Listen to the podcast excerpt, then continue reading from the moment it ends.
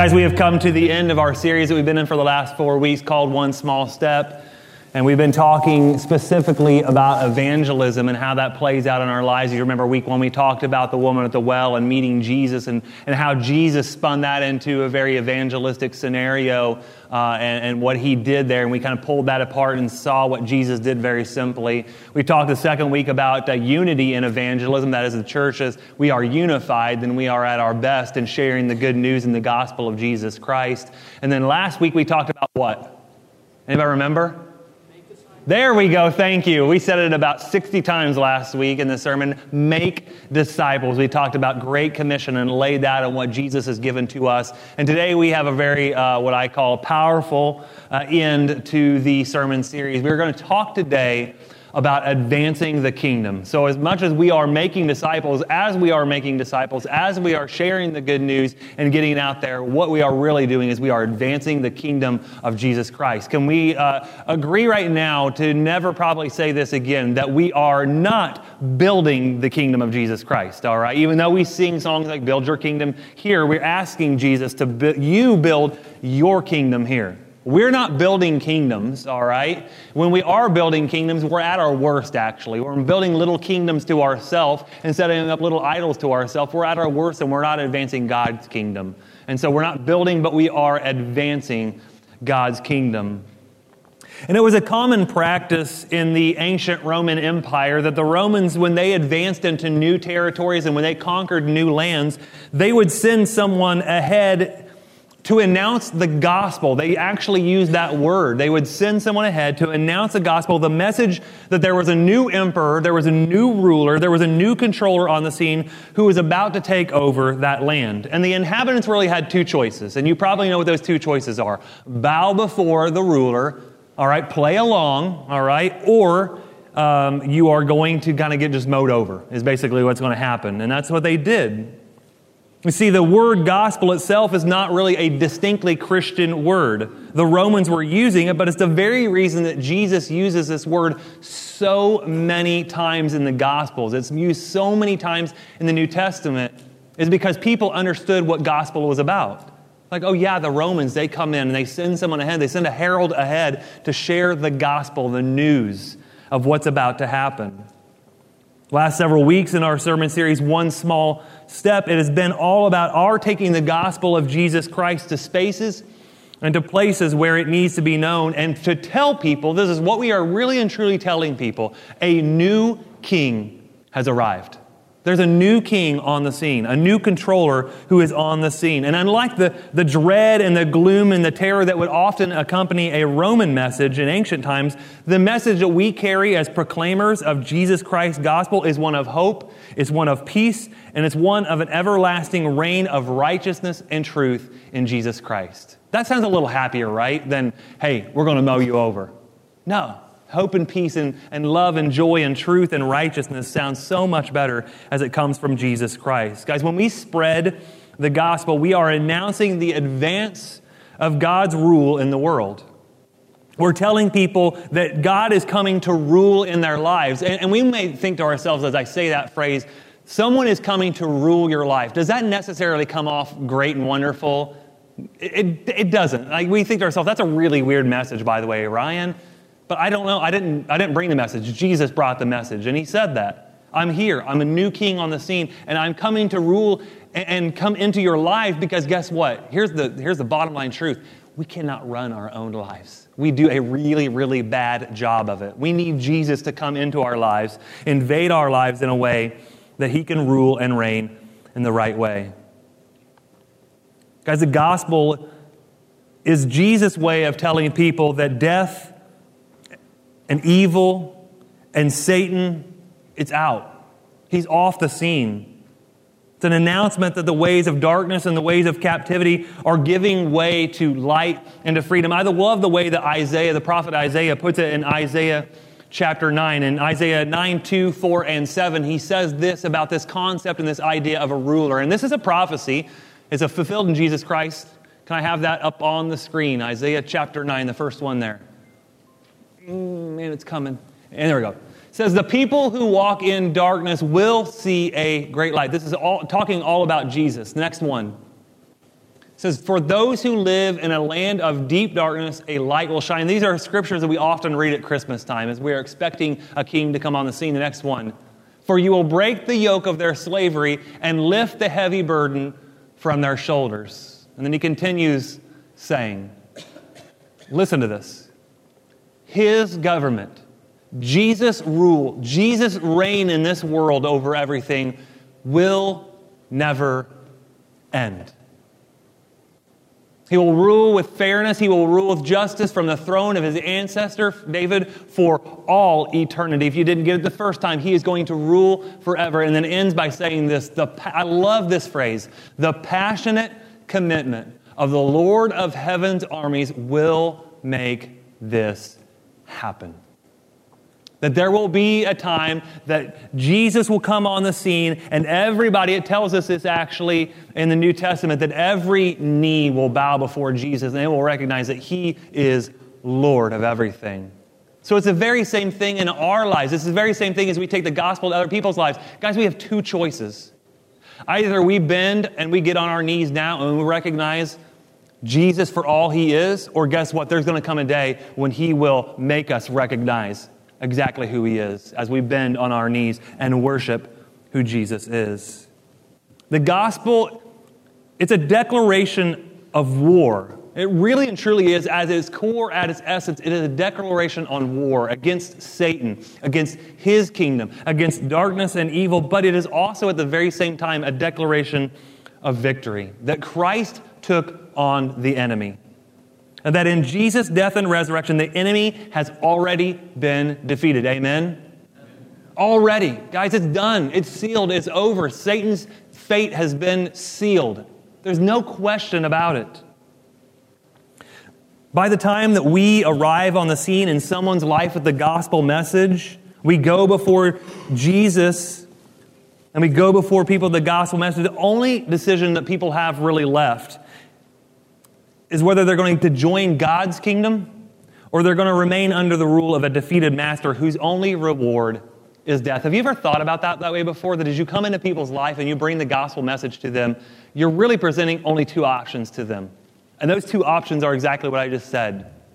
Either you're going to have your life come under and be submitted to a good and a perfect and a loving and a true and a righteous king, or you're going to continue to stay in the life that you've always been living. You're going to continue to stay in a kingdom that you've already been living in that is full of darkness, and the only result at the end of serving that king in that kingdom is death. That's as, that's as simple as you could put it in the gospel. That's what the gospel is really all about. And this declaration that Jesus makes and this declaration that Jesus expects for us to take as we advance his kingdom comes with the announcement that a new kingdom has arrived. And one of the key themes in the, all of the New Testament, but specifically in one book in the New Testament, in the Gospels, is the book of Matthew. Over 150 times in the New Testament, the concept or the idea of the kingdom is brought up. The kingdom of God is what it's sometimes called, and the kingdom of heaven is what it's sometimes called as well. 150 times is a pretty big deal in the New Testament. In one book in Matthew's gospel, the concept of the kingdom is referenced more than 50 times. So, of those 150 times, over 50 of them are found in the gospel of Matthew. So, what would you think? Again, not having to be a rocket scientist, and I would come up to you and ask, what do you think the book of Matthew is really about? Anybody on that one? The kingdom. The kingdom of God, the kingdom of heaven. And so this morning I want to start our discussion in the book of Matthew, in Matthew chapter 16. If you'll remember as well, we kind of set this up for you. If you have your New Heights app, open it up to today's message, click on it, and it'll take you all the scripture I'll be reading today, all the main points I will be reading, all the quotes I will be quoting will be right there laid out for you so you'll be able to easily follow along. We start this morning with this, king, this kingdom talk, this kingdom idea, the advancement of God's kingdom in this world that we live in today through our lives as we share the gospel. We start here in Matthew chapter 16. I'm going to highlight here in just a minute verse 18, and that's probably what's going to be up here on the screen. I want you to just leave that there, Daniel. I'm going to go back a little bit, and I'm going to start at verse 13. This is a very big moment in Jesus' ministry, in the life of the uh, disciples. And it says in verse 13, when Jesus came to the region of Caesarea Philippi, he asked his disciples, Who do people say that the Son of Man is? Well, they replied, Some say John the Baptist, some say Elijah, others say Jeremiah or one of the other prophets. You see, most people just thought that Jesus was just a really great teacher, he was just a really great prophet, and that's what they're echoing here. And then he asked them, But who do you say that I am? And I don't think that Jesus just asked this question of his disciples. I think it's a question that is very pertinent for every single person in here today. Who, who do you say that Jesus is? In your following him in your life, who do you say that Jesus is? And it says here in verse 16 Simon Peter, in all of his bravado that he usually has, he steps up and he says, You are the Messiah, the Son of the living God. Jesus replies, You are blessed, Simon, son of John, because the Father, my Father in heaven has revealed this to you. You did not learn this from any human being. And then verse 18 is the key verse here that I want to focus on for just a moment. And so Jesus says, I say to you that you are Peter, which means rock. And upon this rock I will build my church. I will build my kingdom. I will advance my kingdom on this confession that you've just made, Peter and I love this last little phrase, and all the powers of hell will not conquer it. I love what Jesus is saying in this moment here. All the powers of hell. In other translations, it says the gates of Hades will not conquer the kingdom of God. This, this verse here that we read in, in verse 18 is usually treated in such a way that we are somehow promised, we get it in our minds that we are promised that Jesus will protect us from all of Satan's attacks. We're just like, we have a shield up on us, and hey, once we confess Jesus, we are smooth sailing all the rest of the way in. Guys, does it work like that in life? Absolutely not. One of the biggest mistakes we make in the church sometimes is that we make people think that very thing. Guess what? Accept Jesus and all will go well with the rest of your life. It doesn't always work like that. Actually, it rarely works like that. It works the direct opposite of that. And it's a big disservice that we do to people when we don't tell them. When you choose Jesus, you're choosing a lot of nasty stuff behind it. But it's so worth it in the end. And while we certainly do enjoy uh, a certain protection in our efforts to advance the kingdom, do you see what this verse, what verse 18 in Matthew 16 is really actually saying? I want you to look at it again. It's, it's not about our protection, but here's what it really and truly is about it's about Satan's inability to keep us from attacking his kingdom. I want, to, I want to read it again. Listen, it's exactly what it's saying. All the powers of hell will not conquer it. All the gates of Hades, all the powers of hell will not be able to keep you out as you are advancing the kingdom. It has nothing to do with about, about our protection, about Satan not being able to advance on us. It has uh, to do with his inability to keep us out. His inability to, to do damage to God's kingdom. I mean, I want you to think about it this way. Do you, do you know what a gate is designed to do? What's a gate designed to do? Any ideas? It's only got one thing, one purpose keep things out. All right? I guess you could make the argument too, it's to keep things in. All right? We're not going to go that route. Gates, really and truly, at their core, are to keep things out. All right? Are gates an offensive weapon? I mean, do you see people ever in wartime, in the history of all war, marching out with their gates into battle? Like, I'm going to take you with my gate. They never do that. It'd be, look, it'd be stupid, number one, all right? It looks stupid, all right? Nobody carries gates out because they're not an offensive weapon, they are only solely defensive. Gates don't fight, gates don't move, they have no ability to advance. And while Satan and his kingdom have the real ability to inflict casualty and to inflict damage on God's people, it really has no ability to touch the kingdom of God boundaries and, and Satan's reign are limited. They are, they are vulnerable to the attacks of an advancing kingdom. Gates are fixed, gates are stationary, they're only designed to keep people out, and it is no different with the so called gates of hell. What's very interesting about this location that they're in, and I think it has everything to do with why Jesus takes them to this place and why Jesus says what he says at this place, he goes and he goes to uh, Caesarea Philippi, and he goes specifically to a place where at Jesus' time, as he's probably talking to the disciples, they had a massive temple to a god named Pan. God was the, uh, Pan was the god of the underworld, which gives the, the reason why he calls this place the gates of hell. Guys, unspeakable things took place at this place in Caesarea Philippi. In fact, if you would look at pictures, and you probably look them up on Google, and I actually was just talking to Joel, who was our presenter here yesterday. He's been to Israel seven times, said he's seen Caesarea Philippi over and over again. He says it's a cave that's recessed way back into this big rock cliff face. And at the back of it, it has natural redness to it, but it also had redness at Jesus' day because what people would do is they would take their children there and they would sacrifice the children there to, the God, to, to Pan himself. And so, do you see what Jesus is beginning to say as he's talking to his disciples here in Caesarea Philippi? The gates of hell. Actually, just a little bit away from that, too, uh, there was a, a, location where it was believed that in the Old Testament, when the Israelites set up a, a, a, temple or an altar to Baal, it was a massive temple to Baal. And they called that place also, too, the gates of hell because unspeakable, nasty, horrible things happened at that location. Guys, the gates of hell, the powers of Satan, all the evil, all the darkness, all the sin, all the death in this world are strongholds and fortresses, but they are not impervious to an advancing force that has the power of God at the tip of his spear. Let me just say it very easily, guys. Every one of you right now are weapons in God's arsenal in the kingdom of God. Every one of us are called to march out. We talked about that last week. We don't march out to be warmongers and take people by force. We go to take out a message that has every bit of positivity and love and peace to it. But we are the tip of God's spear as we're going out into this world, advancing God's kingdom. We have the real ability through God's power to do damage by storming the gates. One of the greatest pictures that I have of this idea is that, that, that not even the gates of hell will sin against God's kingdom. Has anybody seen the Lord of the Rings movies? Have you seen The Return of the King? In The Return of the King, there's a, there's a part at the very end of it where the, uh, the, I guess you would call them the allies, the good guys, all right? They all are lining up at the Black Gate, where all of, there's an enemy called Sauron, and he's controlling all of these people with darkness and with evil. And you see them look at each other, all the good guys look at each other, and they just charge out in battle. And do you know what the enemy does?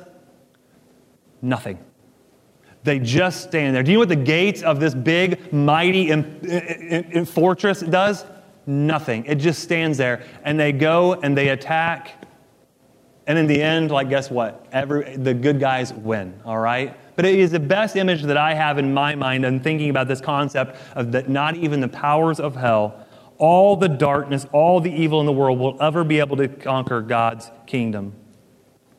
And here in Matthew, what Jesus is really saying is that when we are faithful and when we fully understand who Jesus is, what we have at our disposal as his followers in his name, not only will we be defended, but we will be on the offensive.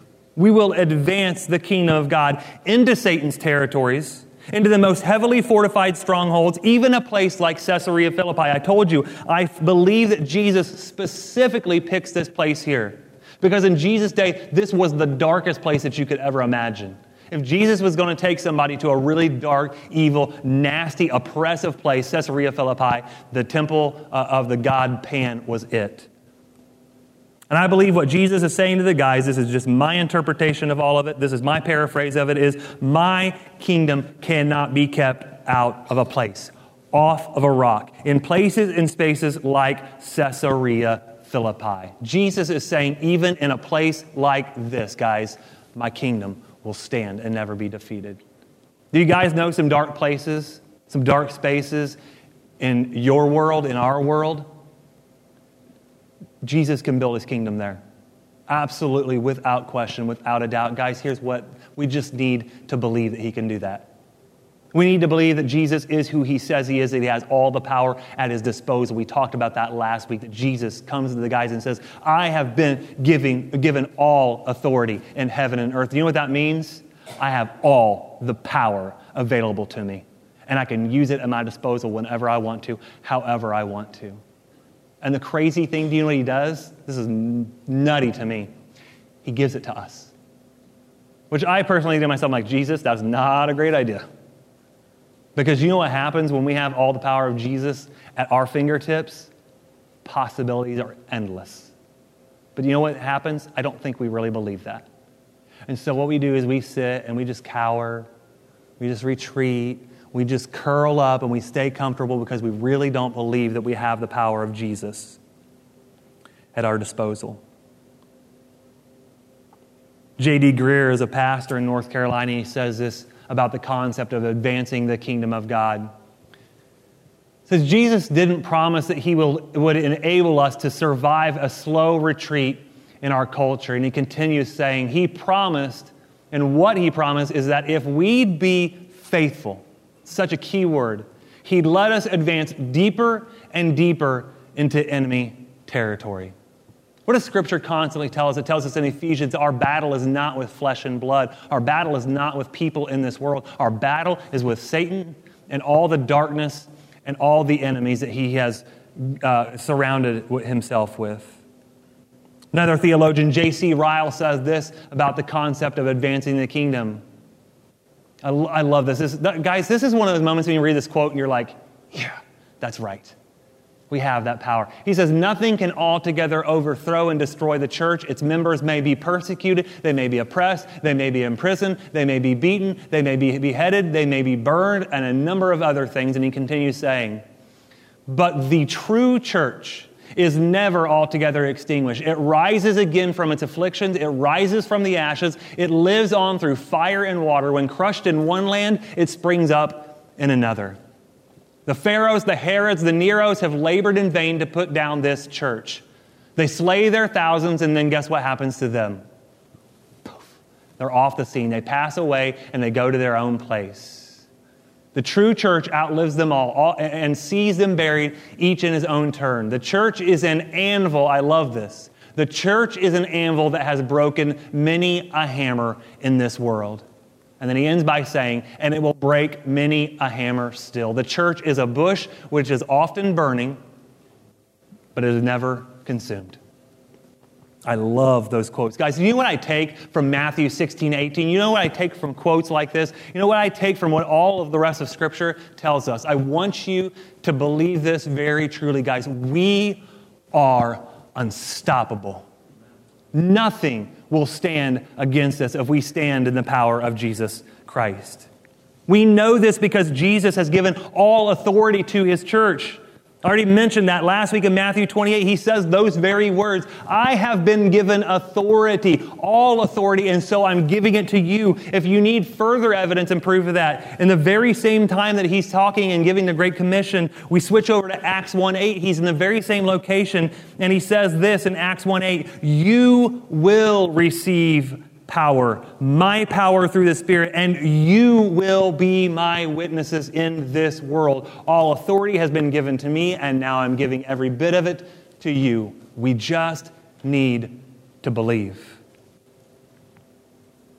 We extend and we advance God's rule and his authority based on the authority that he has given to us. This extension, this advancement of the kingdom happens most visibly and most apparently in our spreading and our sharing of the gospel. That's why Jesus uses so many different images. The best one that I think that he has is that as we go out, all we are doing is just scattering seeds just scattering seeds to advance the kingdom. That's why we've talked about this concept, this idea of one small step, one small kernel, one small thing is all it takes for the kingdom of God to root in and to become something massive.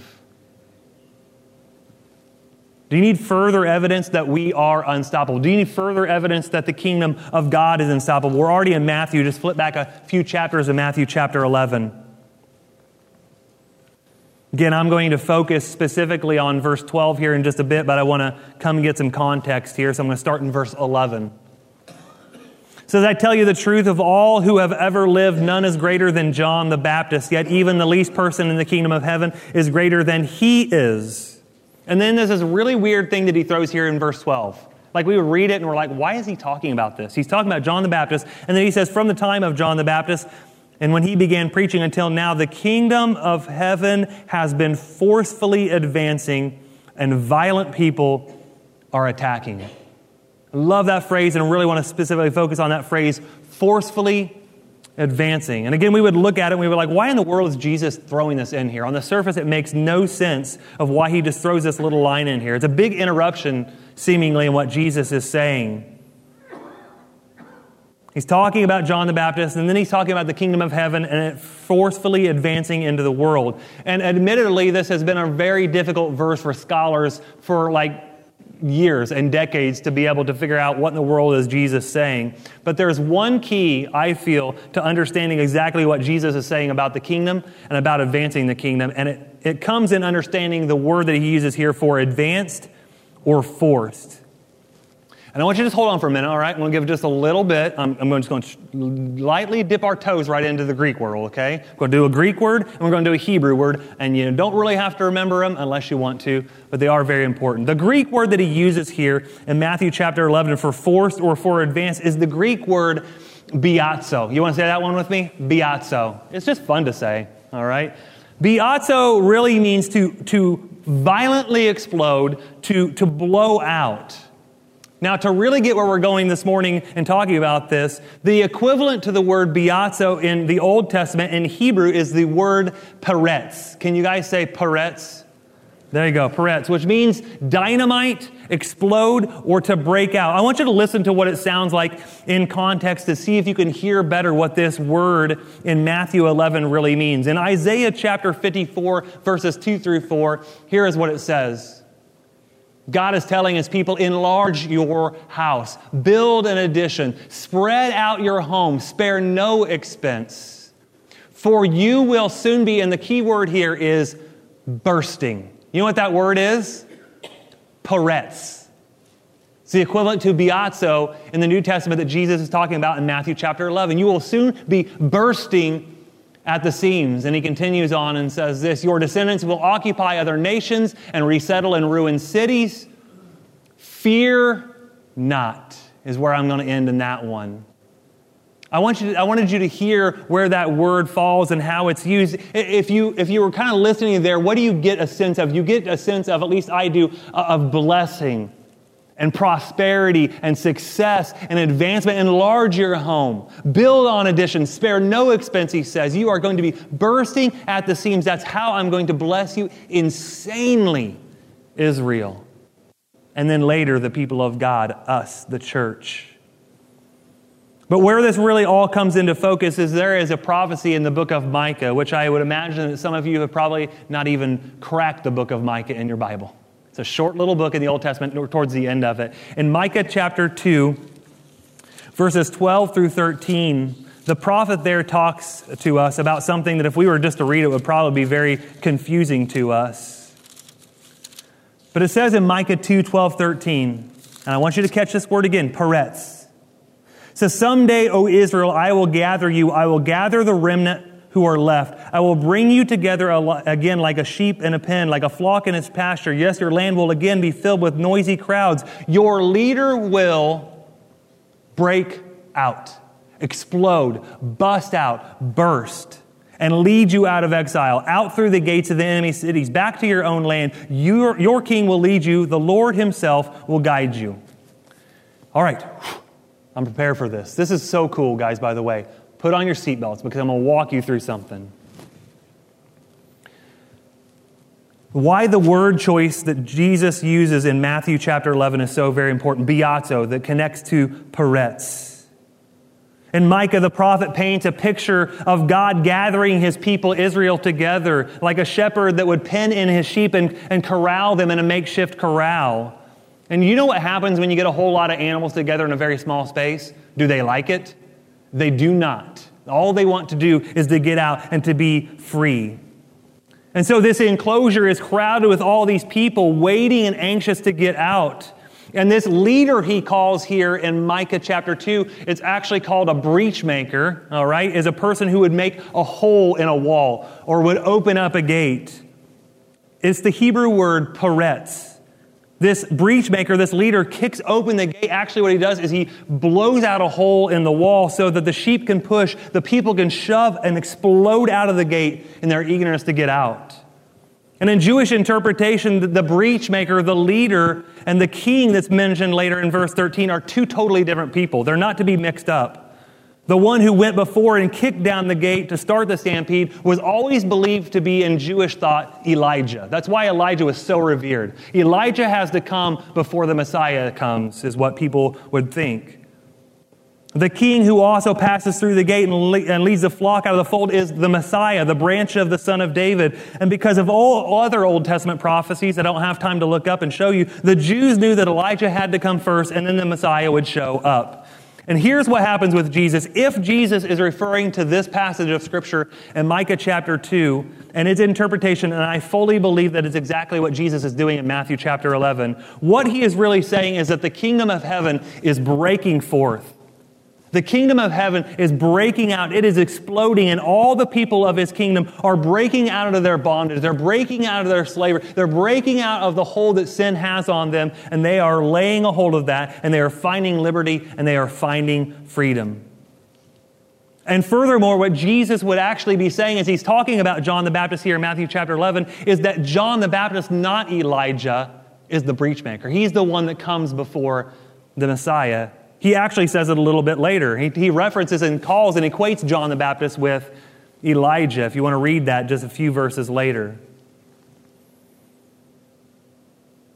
He opened, John the Baptist did, opened and prepared the way for the King Jesus himself. And without actually having to say what Jesus is saying here and alluding to the fact that Jesus is the Messiah that the Micah passage is referring to and talking about. Jesus is the king who will lead the sheep through the gate. He is the king who will rule and reign. He is the leader. He is the Messiah who will cause his kingdom to advance into every enemy territory. Pretty cool, right? It doesn't just stop there. Ready? I got more. If you go all the way back to Genesis 38, and this is what's the coolest part to me, if that wasn't cool to you, then you're just not awake, I guess. Guys, here's the deal God really one ups himself all the time in Scripture.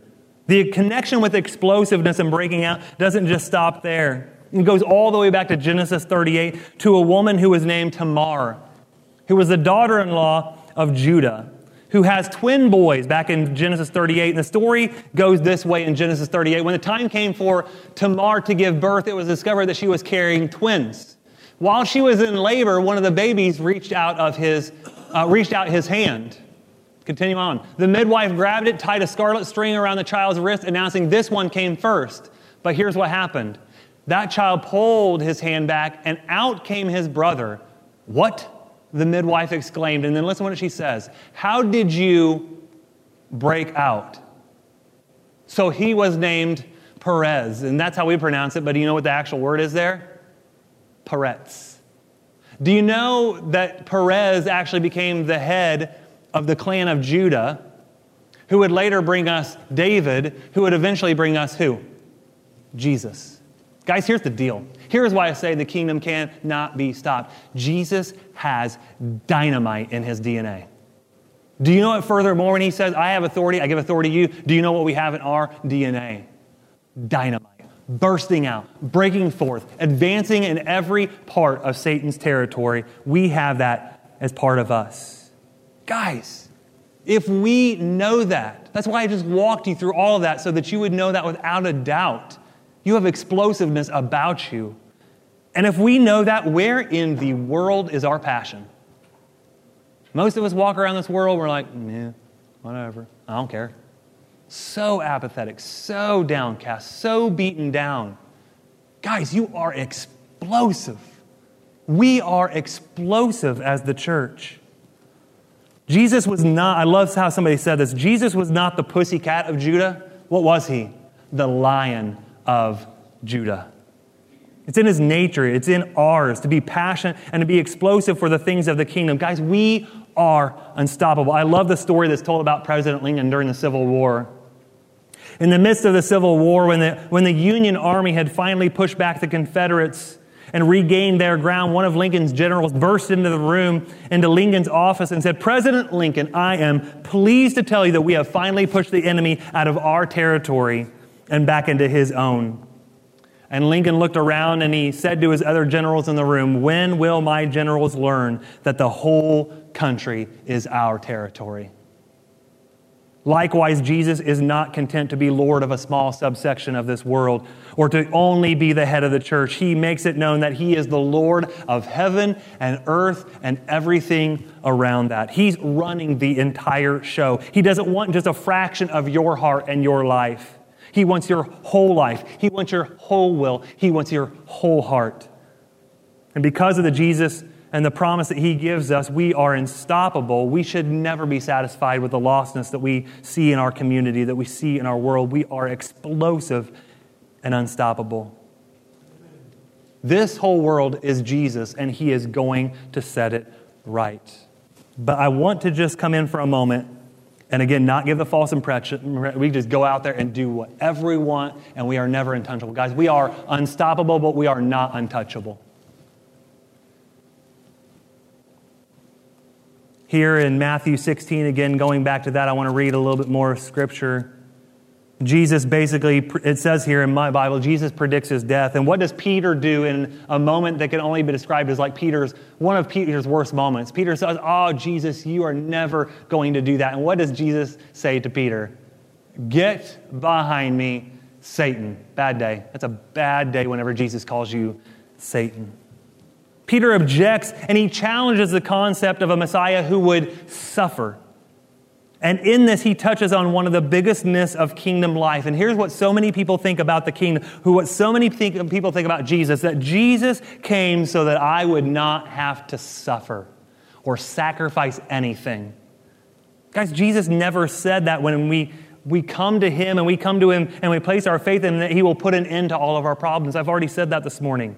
In fact, identifying with Jesus often intensifies our problems. It often intensifies our pains. It often intensifies our struggle, if I'm going to be totally honest this morning.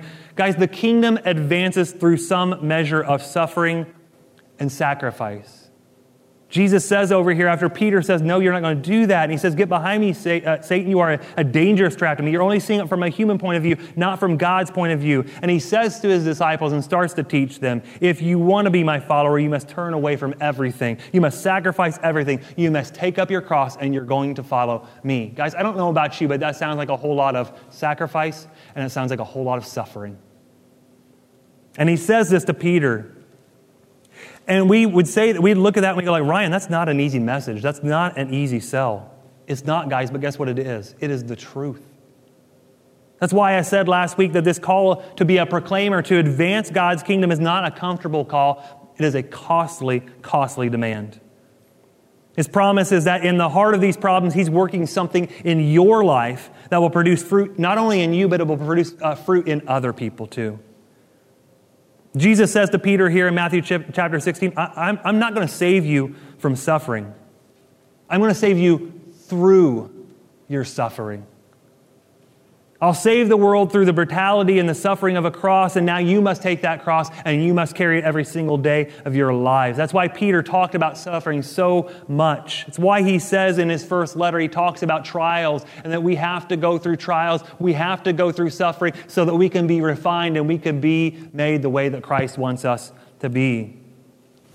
But here's the question of everything that I've talked about this morning knowing that because I could have just stopped, because guys, guess what? We are untouchable. And everybody would have walked out of me like, yeah, that's right. And everybody felt really great. And then I, as the dummy, had to come in and say, guess what? You're going to have to suffer for it and sacrifice for it. Be like, oh, that didn't sound so great, Ryan. But, guys, when, we know that, and I've laid it out pretty clearly to you, and as we know that, and as we discover the truth that Jesus doesn't just swoop in as a rescue hero to keep you from feeling any sort of discomfort or tension or pain, knowing that, here's the question Will you still follow him? The apostles did. Countless others did because they believed so strongly in the message of Jesus Christ. More importantly, they believed in the messenger Jesus Christ, that they were willing to advance the kingdom at all costs. But you'll remember in John chapter 6, I'm not going to read all of it, but Jesus comes to a point in his ministry in John 6, towards the end of it, where it says that many people did desert him. John 6, starting at verse 60 and just kind of, like I said, going jump around here. says, Many of the disciples said this is very hard to understand. How can anybody accept what you're saying? Jesus is talking about people eating his flesh and drinking his blood, and people like, that's it, we're, we're done. This guy is getting kind of wackadoo on us here.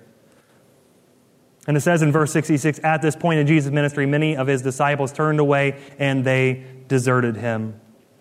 And then Jesus turns to the 12 and he asks, Are you also going to leave me? Are you also going to abandon and desert me? And, and, and, Peter says this, which honestly is not the most inspiring quote that Peter could have ever had because he says this Where are we going to go? Uh, and like, think about that. If you're Jesus, you're like, Give me a really good thing here, Peter. And he's like, Are you going to leave me, Peter? And he says, I got nowhere else to go, got nothing else to do. It's like, that wasn't what I was looking for, Peter, but we'll go with it. Says, Lord, to whom would we go? You have the words that give eternal life. We believe and we know that you are the Holy One of God. Another quote from J.D. Greear. I love how he says it about how Peter responds in this moment. Peter literally is saying this I am frustrated by you, Jesus. I don't like what you're saying, Jesus. But listen to this. And I think we so often do this in our lives. Jesus, I don't like this. It's so uncomfortable. But at the end of the day, I'd rather have you and be mad than anything without you. Don't we seriously get frustrated at Jesus sometimes? Like, Jesus, I don't want to do this. Jesus, I don't want to go there. Jesus, I don't want to have to say this. But darn it, I'll stay with you and be mad at you because it's better than being away from you. Guys, a casual observer is just someone who follows Jesus to get something, to build their own kingdom. A follower or a disciple is someone who would leave anything else just to have Jesus and just to advance his kingdom. There was a man back in the 1700s. His name was William Carey, and he was known as the father of the missions movement and the modern mission movement. And he went out and he preached in the 1700s towards the end of it. And I'm not going to tell you all about his sermon, but I'm going to tell you what he boiled his sermon down to. It was this Expect great things from God, attempt great things for God. And he says this. I want to read this quote here. Is there one before that? Or is that the first one? Okay. When I left England, he says, my hope of India's conversion, he had gone to India at the end of the 1700s with all the fire and all the passion of a missionary, and he did nothing. He had no conversions at all. When I left England, my hope of India's conversion was very strong. Continuing on. But among so many obstacles, it would die unless God upheld it. Well, he says, I have God, and his word is true. And though the superstitions of the heathen, he's going into the Indian continent, were a thousand times stronger than they are, and the example of the Europeans a thousand times worse. Though I were deserted by all, though I were persecuted by all, I went through everything, yet my faith, fixed on the sure word, would rise above all the obstructions and overcome every trial. And he says this God's cause will triumph. Do you know how long William Carey labored in India before he saw one single convert? Seven years. Could you imagine that? Going to a continent you know nothing about in a land that's very unfamiliar, and you would say to yourself, I have all the passion and all the will to do this, and for seven stinking years, nothing happens. Until after the seventh year, they have their first convert. He continues on and saying in another quote where he is talking, continue on, go past this quote. I'm just going to go by this one. I'll tell you when to stop. Just keep going. Oh, there we go. Go back. He says this about this man on this Indian continent. The first convert they had, he was only one, but a continent was coming behind him. Guys, do you actually know where the gospel is the strongest today and is growing the most? India. It, it, by the thousands, tens of thousands, and hundreds of thousands, people are coming to Christ. So that divine grace, which changed one Indian's heart, could obviously change a hundred thousand. Do we believe that? Do we truly believe the gospel has all the power in the world to change not just one life, not just tens of thousands of life, but hundreds and millions and billions of people's lives? Came across this quote today. It says, Many today have almost given up on the church, and by default, they've given up on the kingdom of God. They've given up on it having any sort of impact or experiencing any sort of success, let alone advancing and taking back ground that is God's. The mission has been lost, and we're all simply waiting for rescue while we sink deeper into isolation and retreat. That's the story of the church today. It doesn't have to be the story of the church today. That's not always been the case. Men like William Carey, the first disciples, have showed as much, and I would argue that's the mindset and should be the mindset today. We should be taking back pieces and parts of God's kingdom, claiming them for their rightful owner, Jesus Christ Himself. Guys, rather than believing that church's best and greatest days are somewhere off in the distant future or they're somewhere in the distant past, what if we believed like the early disciples? What if we believed like William Carey himself that the gospel could be victorious, that the gospel could completely defeat Satan right here, today, now? I hope that you believe that to be the case. And the question that I come to at the end of all things is this Why are you following Jesus? Why would you consider following Jesus? Are you following Jesus, or would you follow Jesus just because of something you think that Jesus can give to you? Or are you willing to follow him? Would you follow Jesus because you want him more than anything and you'd be willing to give up everything just to have him? And maybe you think to yourself, I can't amount to much. Maybe you don't know if you quite buy into this Jesus talk and this Jesus kingdom stuff. But I love the way that Mark chapter 4 says it about the kingdom. Mark chapter 4, verses 30 through 32, and I kind of want to end with this. How can I describe the kingdom of God? What story should I use to illustrate it? It is like a mustard seed planted in the ground. It is the smallest of all seeds, but it becomes the largest of all the garden plants. It grows long branches, and birds can make its nest in its shade. Guys, the gospel has all the power in the world to make this God's kingdom. It may start small, may start in a very insignificant way. The kingdom, guys, though, is unstoppable. You are unstoppable. So I would say, just like William Carey did back in the 1700s, get out there. Believe. Believe in a great God and believe great things for God. And guys, sometimes all it will take is an ounce of faith and one small step.